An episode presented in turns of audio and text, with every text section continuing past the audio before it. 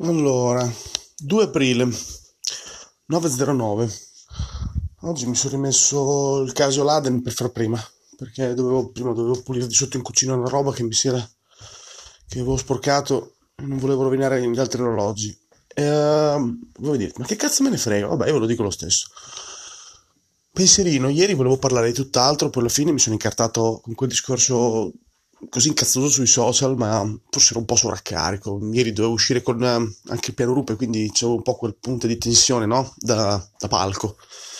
E quindi avevo un po' questo tipo di, di cattiveria qui verso l'espormi.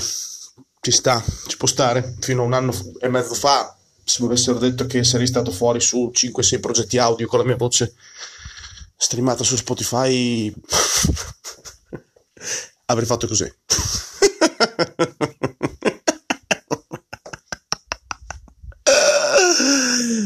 Uh, sì, sì, certo, certo. E invece adesso tipo ho più podcast che capelli in testa, quindi ehm, comunque in realtà il discorso è che volevo fare è che ieri tornando in macchina che ero dovuto, ero dovuto passare da, no, adesso parlo male stamattina, devo ancora prendere il caffè, ero dovuto passare dall'ufficio, mi sono portato dietro il mio mitico Zoom e il microfono a clip e ho registrato una breve puntata di Narrosfera che metto fuori domani sugli sfasi di cui ho parlato ieri sera in chiusura del podcast. Non mandava di spiegare come funziona questo processo creativo perché mh, mm, credo che sia giunto il momento che un po' mi espongo anche su questo e che ne parli, che così forse uh, chissà può magari illuminare qualcuno come è successo con la prima puntata in Arrosfera che ho ricevuto qualche, qualche apprezzamento di persone che hanno detto dopo che ho sentito quella puntata mi è venuto voglia di aprire un file di testo e scrivere due righe. Quindi vuol dire che comunicare la voglia di, di creare, spiegando come si fa a creare, genera creatività. Quindi non c'è niente di più bello, no? Non c'è niente di più speciale di innescare dei processi creativi.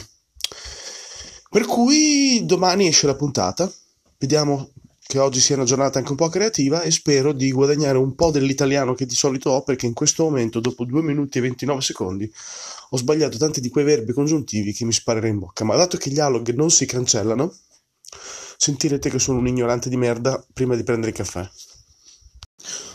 Pensierino delle 20.53.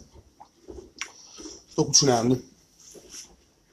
Spaghetti al pesce povero dovevo registrarmi, sono un coglione, me ne sono reso conto alla fine. Vabbè. Ah, I ragazzi di Palpi Cuisine non me la perdoneranno. E, um,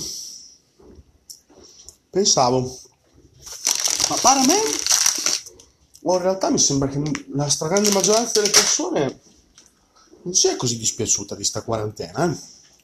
o del fatto che al lavoro sia il frenone e devi stare a casa a fare il tele, lo smart working. Lo sentivo l'alog della Vale e mm, diceva cose simili su di lei. Mi chiedo se è una percezione che vale anche per tutti gli altri. Cioè, mm, a me un po' pesa per varie ragioni. Però secondo me a tanti meno. Forse sto freno di da uscire da questo circolo vizioso della vita sociale per forza fuori, del fuori, di fare, di fare, poi il lavoro tutti i giorni, l'ufficio, così. Non lo so, non è ferie, eh? questa è una vacanza dalla routine quotidiana. Stiamo prendendo una sorta di, di aspettativa non retribuita dal, dal crunch della vita moderna. Pensierino.